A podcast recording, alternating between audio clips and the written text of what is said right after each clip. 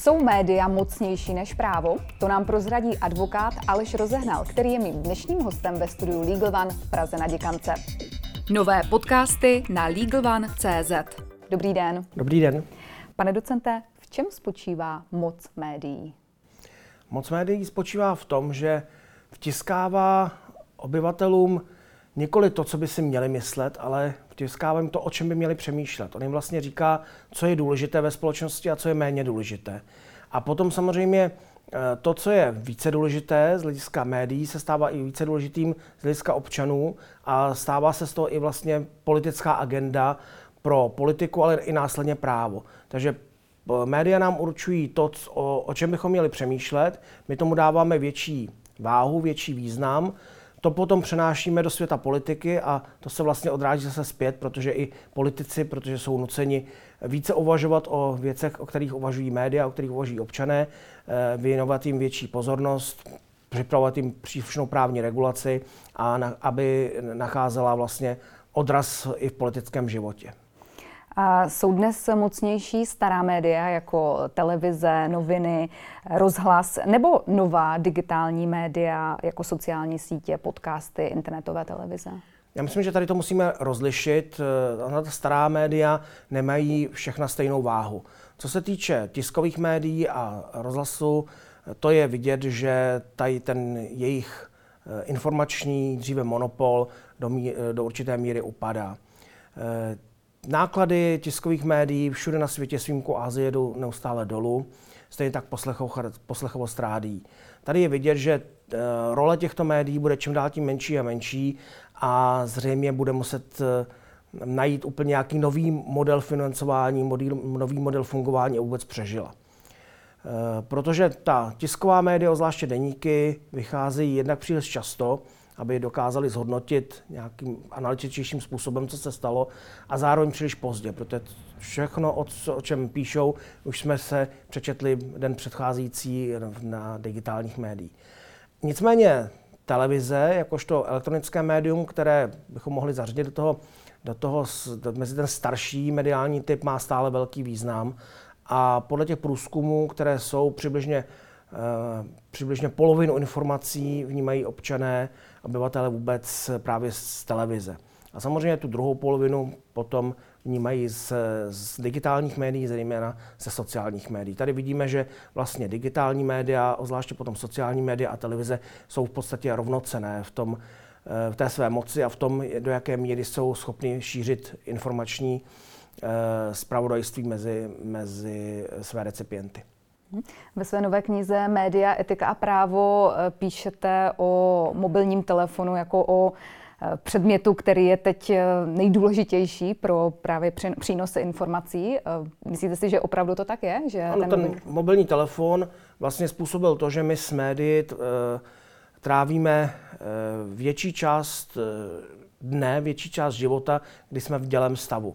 To znamená, že s ním, tím mobilním telefonem trávíme daleko víc než se svou rodinou, než trávíme v práci, než trávíme při zábavě.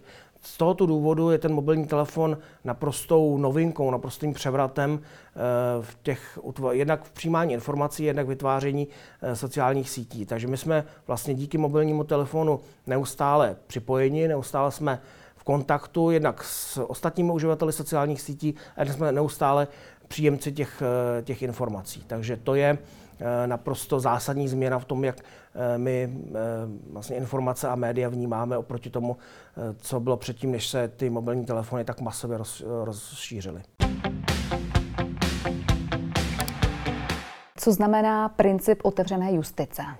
No, princip otevřené justice znamená to, že by ta justice měla fungovat na principu otevřenosti, neměla by být tak zapouzřená, jako je v současné době, což znamená, že když nějakým způsobem rozhoduje, tak by mělo být to rozhodování transparentní a zároveň by to rozhodování mělo být, mohlo být vystaveno otevřenou kriticismu, dialogu, diskuzi a ne tomu, čemu jsme vlastně teďka svědci, svědky, že nějaké rozhodnutí je vydáno, ta veřejnost mu příliš nerozumí a soudci odmítají o něm diskutovat, protože říkají, vše, co jsme chtěli říct, je uvedeno v tom odůvodnění a už nemáme zapotřebí vlastně to jakkoliv dále komentovat. Což je, myslím, relativně špatná cesta, protože soudní moc je jedna ze státních mocí a je naprosto běžné, že my kritizujeme moc zákonodárnou, kritizujeme moc výkonnou, ale vždycky, když dojde na kritiku té moci soudní, tak soudci a politici říkají, podívejte se, tady už ta kritika musí skončit, protože vy podkopáváte vůbec důvěru v ten soudní systém, ale o tom to přece není.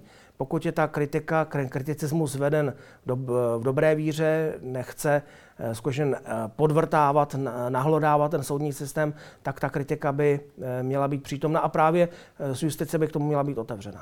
A co by tomu pomohlo, aby byla ta justice otevřenější? Tak mělo, určitě by tomu pomohlo, kdyby se zpřístupnila více ta jednání, která dneska, o které veřejnost v podstatě nemá příliš zájem, tak aby se zpřístupnila veřejnosti a jinak, aby soudci sami více šli do veřejnosti a obhajovali uh, ty svoje kroky, ta svoje rozhodnutí, která, která činí. Tak jako ministr uh, chodí do parlamentu, obhajuje návrh zákona, který předkládá, popřípadě chodí do televizních diskuzí a a obhajuje tam t, příslušné kroky, které činí, tak něco podobného si myslím, že by měla dělat i justice. A souvisí s tím i digitalizace justice? Určitě samozřejmě digitalizace ve všech aspektech přispěla k větší transparentnosti. Vidíme, že například, co se týče třeba místních samospráv, tak, které si dříve hospodařily relativně dosti neprůhledně, tak vzhledem k té digitalizaci i to vtahlo,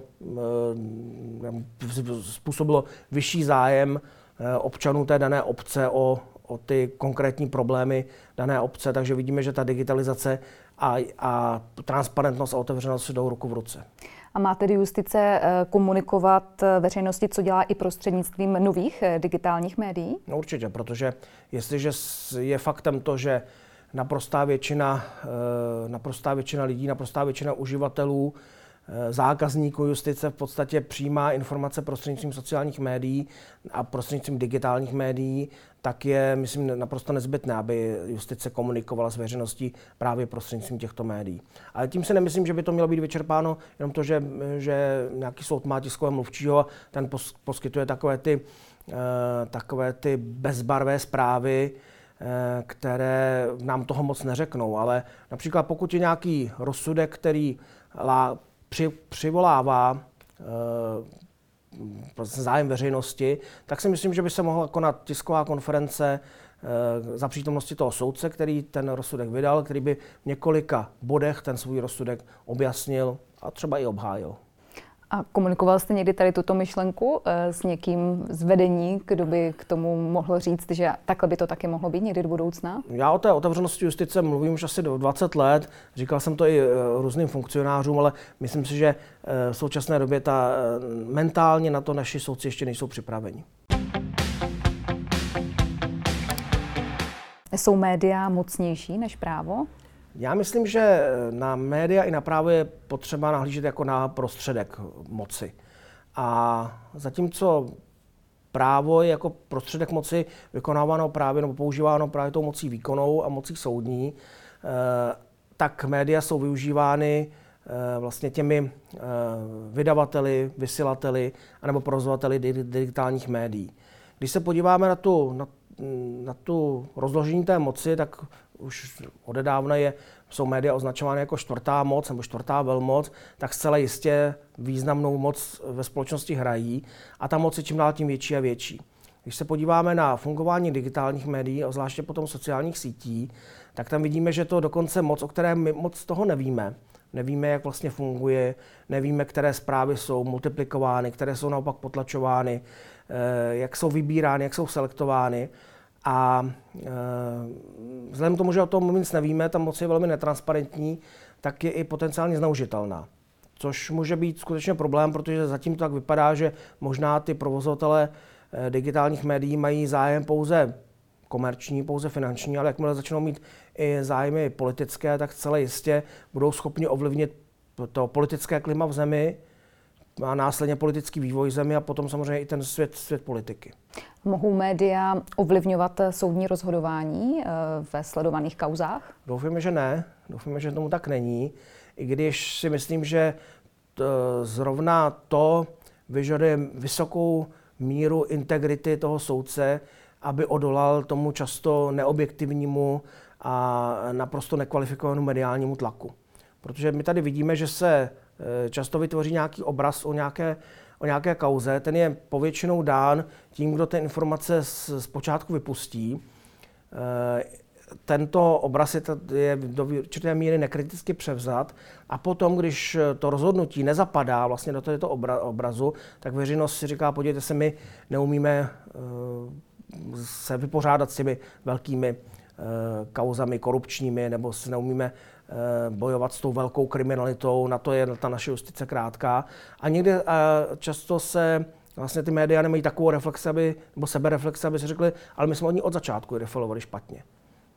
A ne, že by to soudní rozhodnutí bylo špatné. Ale samozřejmě dovedu si představit, že uh, soudci musí být v těch mediálně sledovaných kauzách pod mimořádně velkým tlakem. Jsou to také lidé, že jo? Takže jsou určitě ovlivňováni svým prostředím.